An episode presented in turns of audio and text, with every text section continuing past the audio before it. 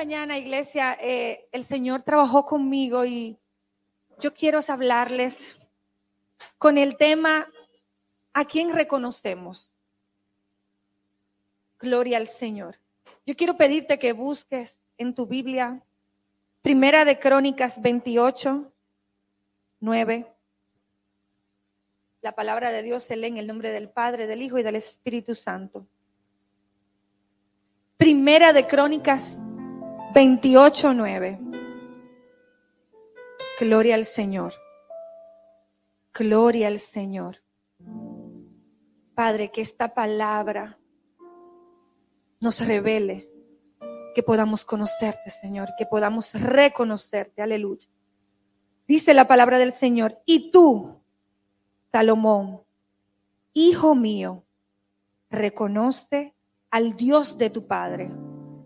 Sírvele con corazón perfecto y con ánimo voluntariado, porque Jehová escudriña los corazones de todos y entiende de todo intento de los pensamientos. Si tú le buscares, lo hallarás, mas si lo dejares, él te dejará para siempre. Gloria al Señor. El tema de hoy es ¿a quién reconocemos? Miren, aquí en Primera de Crónicas podemos ver al salmista David en el ocaso de sus días. Y dice su palabra en el verso 28 que él llamó a toda la congregación. Dice su palabra que él llamó a los jefes de las tribus, a, a las divisiones de los sacerdotes, a los militares, a los administradores, a los oficiales, a los poderosos. Él llamó a todo el mundo. Yo me imagino que él estaba en su toma de posesión, como acabamos el otro día de pasar el 16. David estaba en su toma de posesión, que en este momento sería el en rendición de sus cuentas. Y en este momento, David tiene la presencia de todos esos oficiales. Y él en medio de ellos va a presentar a su hijo Salomón, que es quien va a continuar en el reinado. Y en este momento yo veo, según como dice la palabra, que él le dice al pueblo, le dice a la congregación, yo quería construir casa para mi padre. Yo quería construir tabernáculo donde habitara el arca. Mas Jehová me dijo que no que no podía hacerlo, porque yo he derramado mucha sangre. Dice, más de mi casa, de mi descendencia, Jehová eligió a Salomón. Y ahí es cuando él va a presentar a su hijo para que continúe con su reinado. Y lo que el Señor me trajo a mí fue, ¿qué hizo David en ese momento? Si usted y yo estuviéramos en ese momento rindiendo cuenta, lo más probable, yo pensando, David, pueblo, reconozcanme, goberné durante 40 años, extendí los territorios, tuvimos muchas victorias, crecimos, nos multiplicamos, hicimos esto, hicimos aquello, rindiendo cuentas de todo lo que él hizo en sus 40 años de reinado. Diciéndole, miren a mi hijo, él va a continuar con el linaje. Mas no, mas no. Él le dijo, Salomón, hijo mío, mira, ven, ven, reconoce al Dios de tu Padre. Sírvele con corazón perfecto y con ánimo, porque Jehová escudriña los corazones y entiende todo. Él le estaba dando ahí un gran consejo, una gran instrucción. Vemos tres cosas que el Señor, que David le, le da a su hijo para que continúe. Primero, reconoce a tu Dios, al Dios de tu Padre, o sea, reconócelo al Dios de tu Padre. ¿Por qué al Dios de tu Padre? En ese momento había muchos dioses, Baales, había mucho a quien adorar, a quien reconocer, pero al Dios de tu Padre. Yo me imagino entonces que David debió haber dado testimonio para que su hijo sepa, porque él no dio una explicación de cuál era el Dios. Él simplemente le especificó al Dios de tu padre. O sea, es que Salomón en ese momento no iba a tener ninguna dificultad en su mente, ningún conflicto de pensamiento. Y papá, ¿a qué Dios se estará refiriendo, papá, cuando me dice que lo reconozca? No. Reconoce al Dios de tu padre. Una instrucción clara, precisa. La segunda instrucción que le da es sírvele con corazón perfecto y con ánimo voluntario. Y la tercera es búscalo. Yo quiero empezar a definir estas, estas tres instrucciones que él le da. Reconoce. Reconoce viene de la raíz primaria conocer. O sea, cuando le está diciendo reconoce, le dice conócelo. Pero en esta raíz, no es un conócelo como cuando yo digo, yo conozco esa batería porque la he visto antes. No. En esta raíz se refiere a conocer, a intimar, a tener una comunión con el Dios de su Padre. Gloria al Señor. Y le dice, sírvele. Raíz primaria de trabajar, de servir, de arar, de cultivar, de esclavizar, de adorar. Y yo me pregunto, ¿Podemos nosotros trabajar para alguien a quien no conocemos?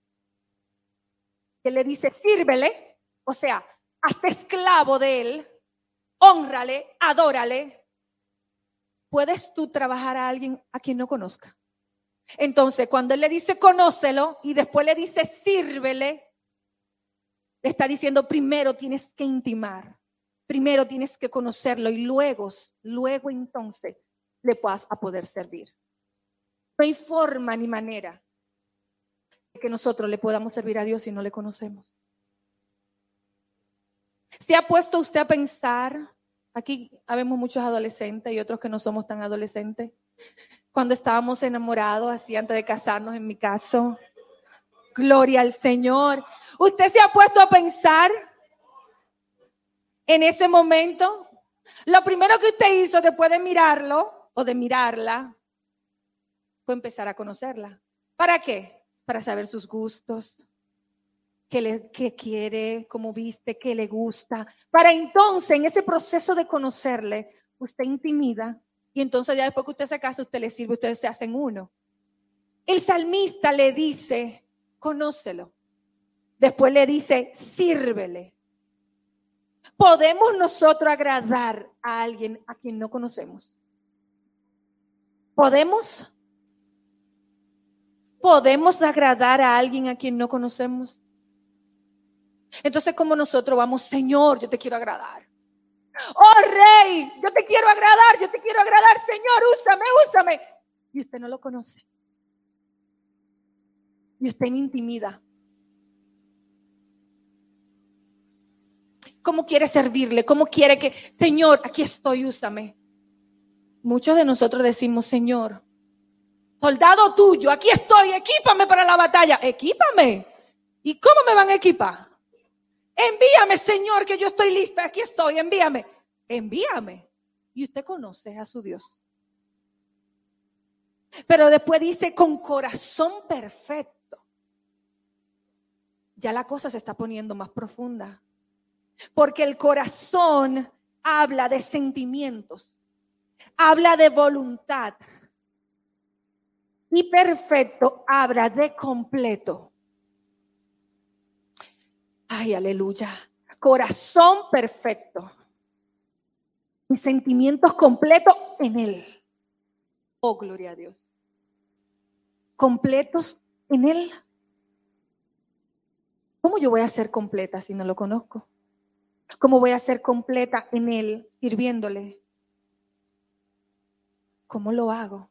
Y Él me está diciendo en esta mañana, yo quiero que tú me sirvas y me conozcas con un corazón perfecto, con todas tus emociones, con tu pensamiento, con todas tus emociones, tus sentimientos, completo en Él. Y dice su palabra en Colosenses 2.10, porque Él, refiriéndose al Señor, habita corporalmente con toda plenitud de deidad y vosotros estáis completos en Él, porque Él es la cabeza de todo principado y potestad. Entonces, donde único podemos estar completo es en Él. Sírveme con corazón completo, con corazón perfecto. No hay forma de servirle si no estoy en Él. No hay forma de servirle y de conocerle si no estoy en Él. Completo solo somos en Él, no con mi pareja, no con mi pastora que hoy no está aquí, Dios te bendiga donde quiera que esté, no con ustedes. Completo en Él, con el Señor. Dice, porque los ojos de Jehová contemplan toda la tierra para mostrar el poder a favor de los que tienen corazón perfecto con Él. Segunda de Crónica 16:9.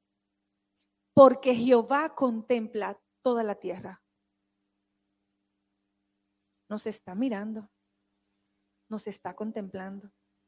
Criatura, hijos suyos, unos criatura, otros somos hijos.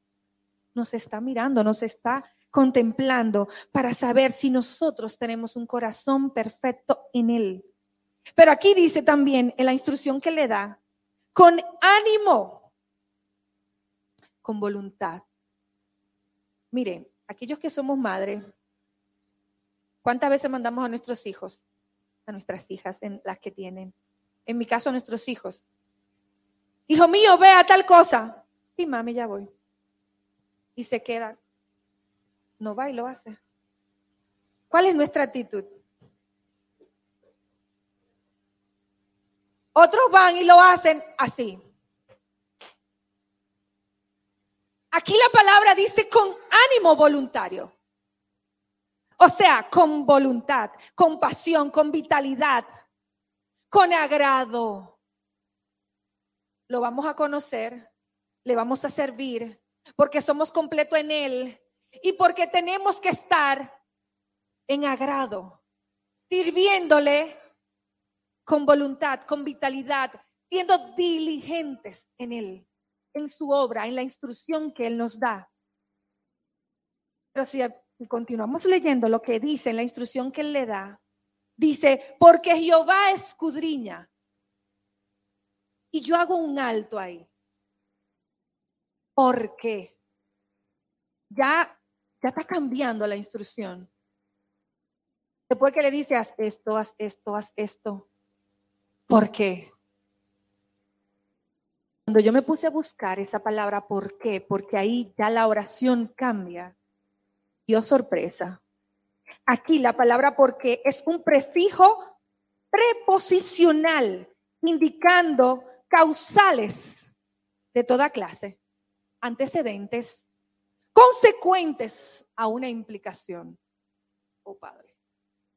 Porque ya es una consecuencia, una causal de algo que viene.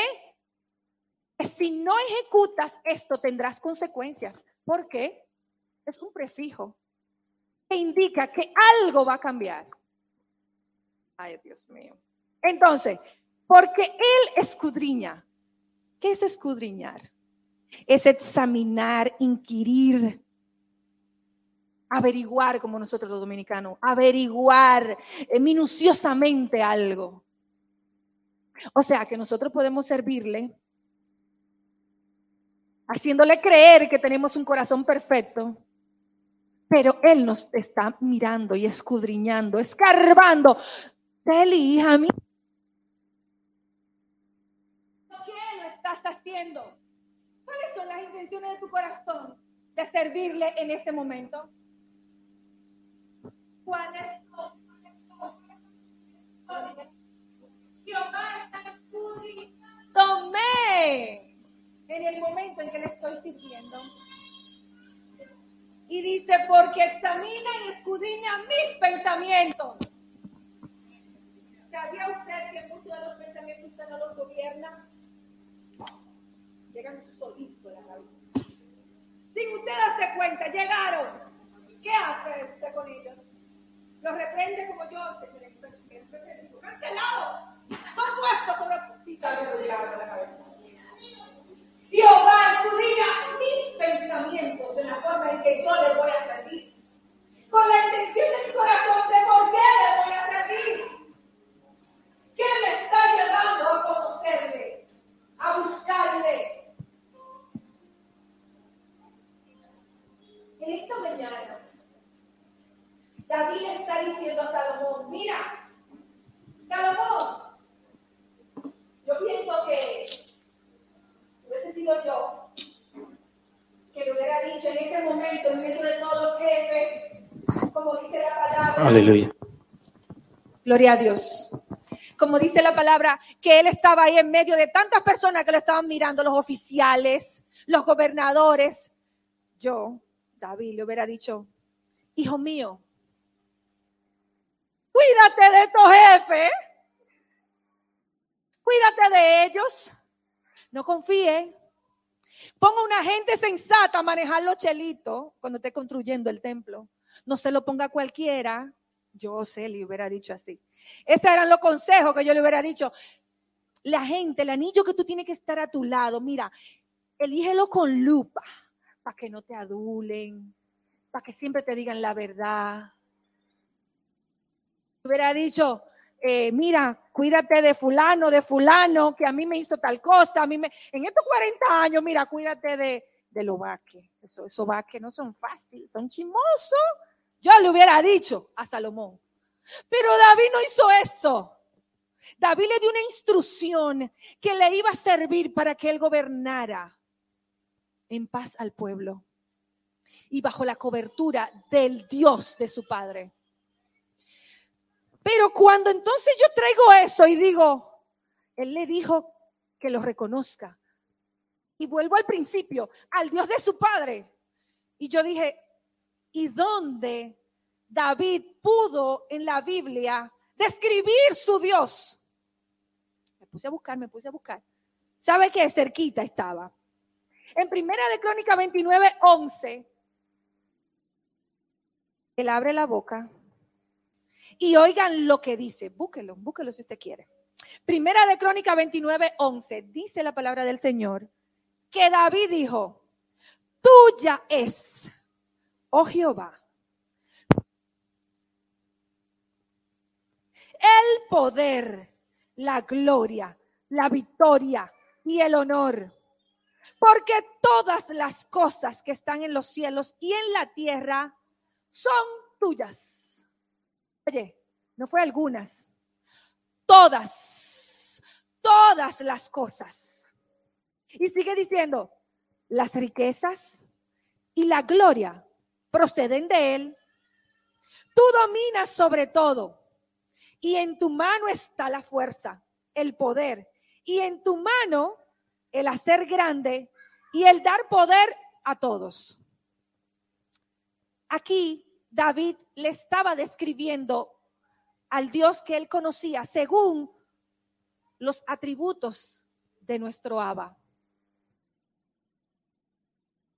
Y ahí él le estaba diciendo, el Dios que da poder.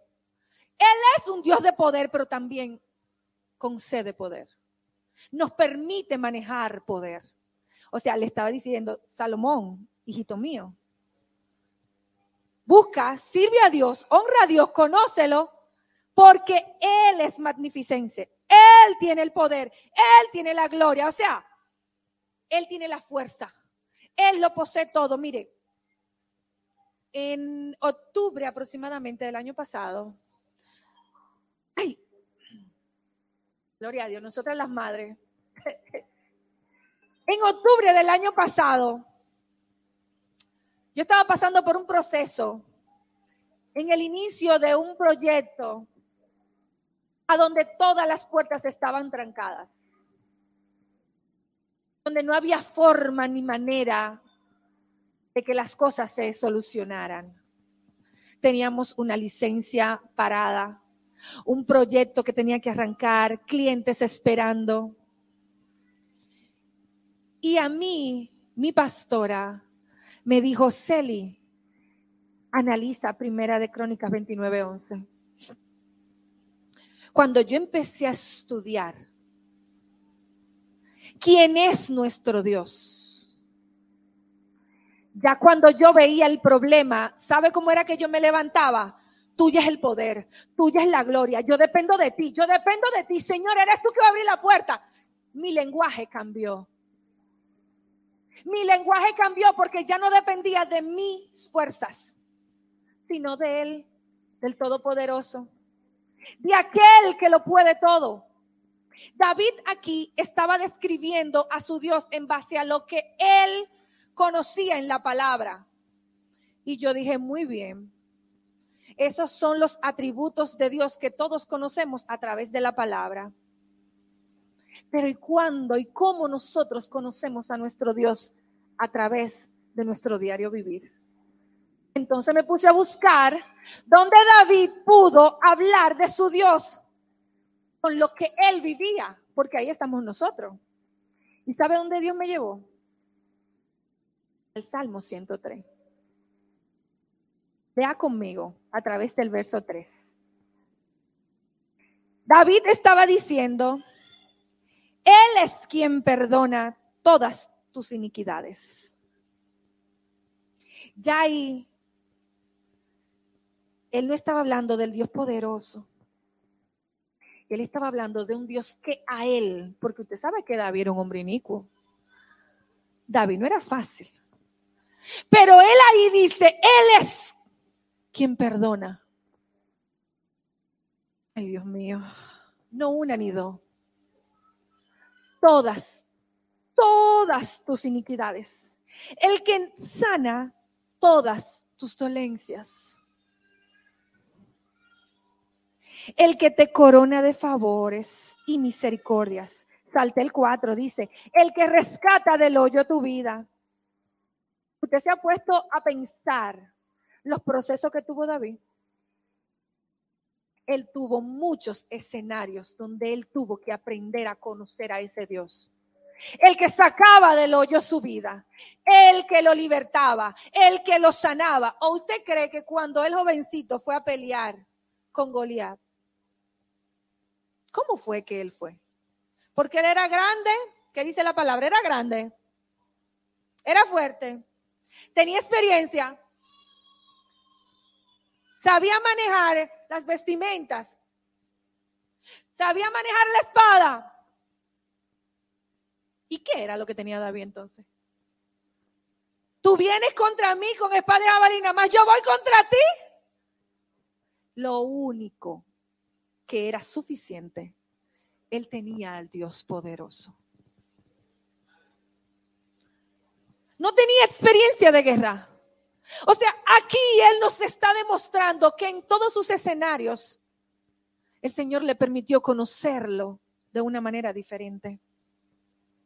El que sacia de bien tu boca, de modo que te rejuvenezca como las águilas. Jehová es el que hace justicia y derecho a todos los que padecen violencia. Sus caminos notificó a Moisés y a los hijos de Israel sus obras. Misericordioso y clemente es Jehová, lento para la ira, grande en misericordia. Lento para la ira. Yo me imagino que él vivió esa experiencia muchas veces cuando él hacía de las de él. Muchas. Porque no era que el Señor no se airaba con él. Porque él vivió las consecuencias de sus castigos muchas veces. Pero dice que grande misericordia. Porque él sabía que lo menos que le tocaba era que Jehová le diera, Davidito, a la izquierda, te fuiste, que venga el otro. Lo podía haber hecho, pero no lo hizo. No contenderá para siempre. No contenderá para siempre. Dios no va a estar eternamente enojado con usted. Él le va a enseñar a pasar el proceso. Él te va a dirigir, te va a gobernar, te va a instruir, te va a decir, ven hijo mío, camina así, te caíste, te va a pasar la mano, ven, continúa. Gloria al Señor. Dice, no ha dejado con nosotros conforme a nuestras iniquidades, ni nos ha pagado conforme a nuestros pecados. Como el Padre se compadece de los hijos, así se compadece Jehová de los que le temen. Aquí David estaba expresando a un Dios que él conoció en sus procesos. En sus procesos. ¿En qué proceso estás tú? ¿Estás permitiendo que ese proceso tú puedas ver a Dios? Que tú lo conozcas. El proceso de escasez y que tú puedas entonces decir, Jehová, yo conozco al Dios que provee. Nadie quiere pasar por esa clase de proceso. Dígamelo a mí, nadie, nadie quiere. Nadie quiere pasar por esos procesos. Ni por el que Él dice, el que sana todas tus dolencias. Nadie quiere estar enfermo, nadie. Nadie quiere. Pero Jehová quiere que tú sepas que en el proceso en el que tú estás hoy, en el que tú estás viviendo, Él quiere que tú entiendas que Él lo está permitiendo para que tú lo conozcas. Tú tienes dos opciones. O decirle, Señor, quítame eso, no quiero. Y huir. O decirle, yo quiero caminar y entender quiero conocerte. Quiero reconocerte. Quiero ser diligente en lo que tú me has permitido vivir para yo conocerte en una dimensión. Para poder decir como profeta, de oídas que había oído. Mas ahora mis ojos te ven. Que nuestros amigos y hermanos que nos ven puedan ver al Señor reflejado en nosotros que mis hijos puedan servir al Dios de mi madre, al Dios que le sirve mi padre y mi madre. ¿Cuántos de nuestros hijos pueden decir, yo sé que mi papi y mi mami son gente de Dios? Yo lo sé. Pueden decirlo ciegamente, no traer en confusión, no decir, papi y mami en la iglesia son de una forma en la casa. Mm, A mí me pasó una vez con un servicio que, que todavía continúa en la casa. Estaba en la casa de otra sierva del Señor. Tuvo que salir de viaje y se quedó desempleada. Y justamente yo le dije, ven, mija, ven, quédate conmigo, que estoy apurada, no sé qué. Esa persona hoy está buscando al Señor. Pero ¿sabe qué? Qué triste para mí fue cuando ella un momento, como a los meses después, me dijo, Celi, yo quiero decirle algo. En la casa de fulana no se respiraba lo que yo respiro aquí. Fulana no es lo que ella dice que es. Yo nunca había estado en una casa donde la gente, lo que son adentro son afuera. Y eso para mí no fue una alegría. Eso para mí fue doloroso. que ella tenga que haber vivido eso en la casa de alguien que dice que conoce a Dios, que reconoce a Dios. Eso no fue un privilegio para mí que ella dijera que en mi casa, eh, no, no, no, porque lo más lógico es que en la casa tuya, tuya, tuya, se tenga que vivir así. A eso es que Dios nos llama que seamos diligentes en el servicio. Con nuestro corazón, con nuestras emociones, con nuestro sentimiento. En todo momento. En todo momento. No uno, ni dos, ni, ni un día, ni cuando yo estoy revolteada, ni cuando yo amanezco con el pie izquierdo. En todo momento. Y es verdad, no somos perfectos. Yo estoy consciente porque créame, estamos conociendo a Dios pero de nosotros debe de nacer el anhelo de conocer y reconocer a Dios en todas las áreas. Y donde usted sabe que necesita ayuda, no cierre los ojos. No diga, es que los Vázquez somos así. No, no, no, eso. Quiereme así. Ámame así. Trabájelo. Dígale, Señor, yo quiero reflejarte en todas las áreas de mi vida. En todas, no en una, no en dos, en todas las áreas de mi vida. Jehová conoce tu condición.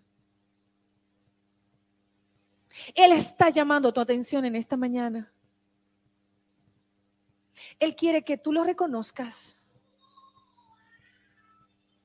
Eso quiere decir que lo conozcas. Reconocerlo y conocerlo a la vez. Que tú le sirvas. Porque de lo contrario, como dice su palabra,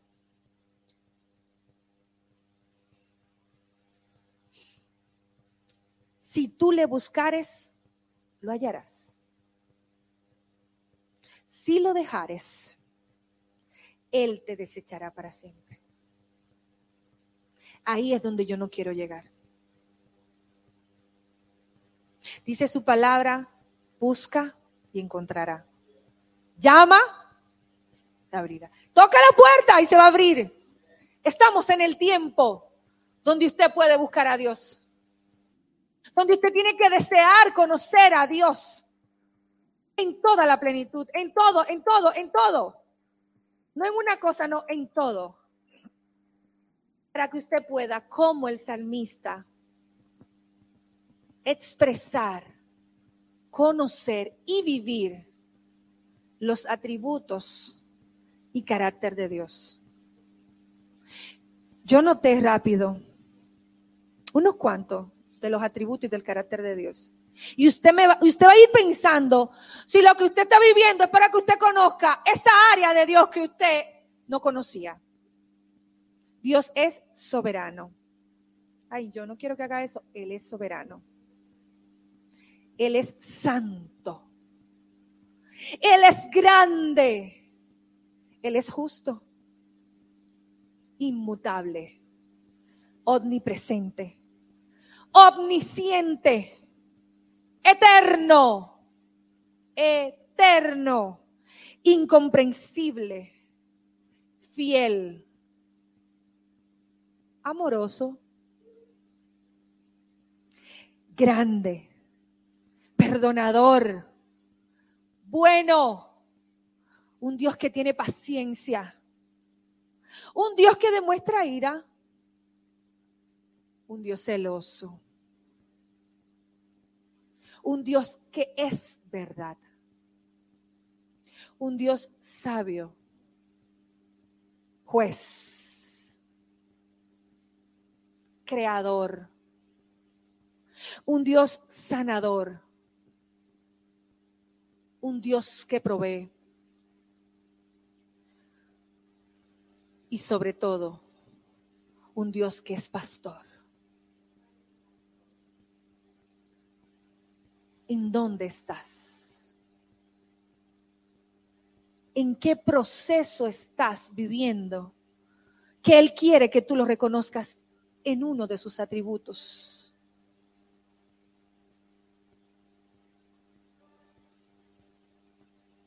¿Saben qué punto yo estoy? En el que yo necesito entender a más plenitud que Él es mi ayudador. ¿Y a qué, hermana Celi?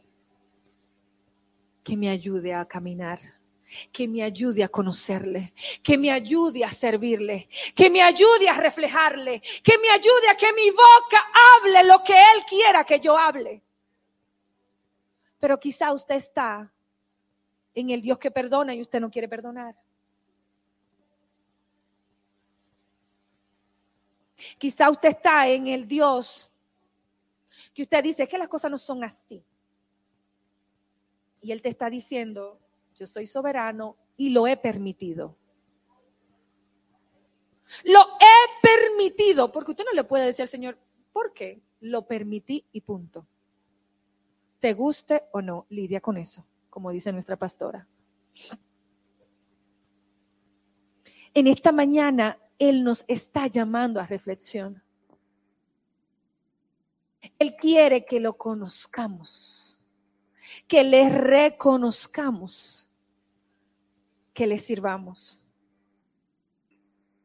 Miren, yo anoté una cita que no quiero que se me pase por alto y es Tito 1.16. Oigan lo que dice.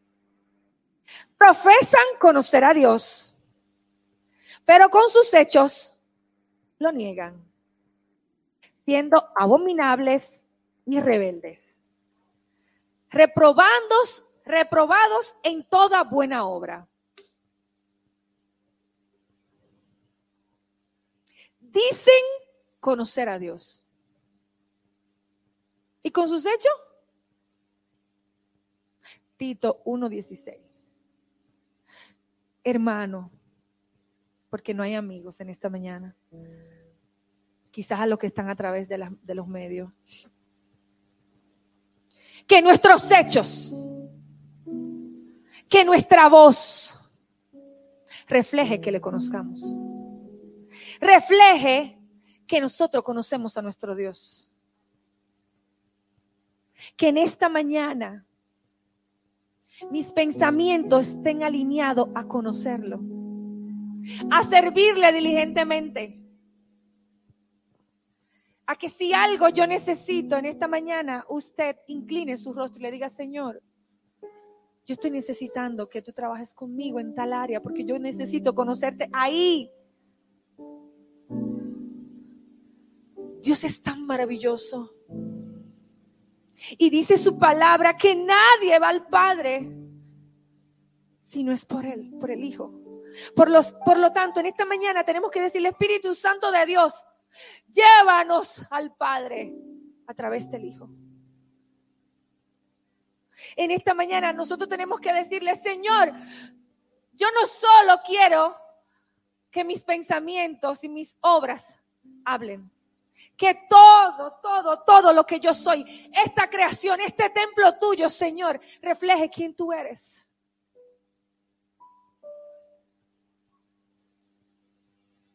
y que cuando el Señor nos permita los escenarios, porque hay algo importante que el Señor me decía mientras me daba esta lectura. A cada uno de ustedes yo le estoy entregando escenarios para que nosotros actuemos y trabajemos. ¿Cómo lo vas a hacer? ¿Melaganariamente? ¿O como dice aquí? con voluntad,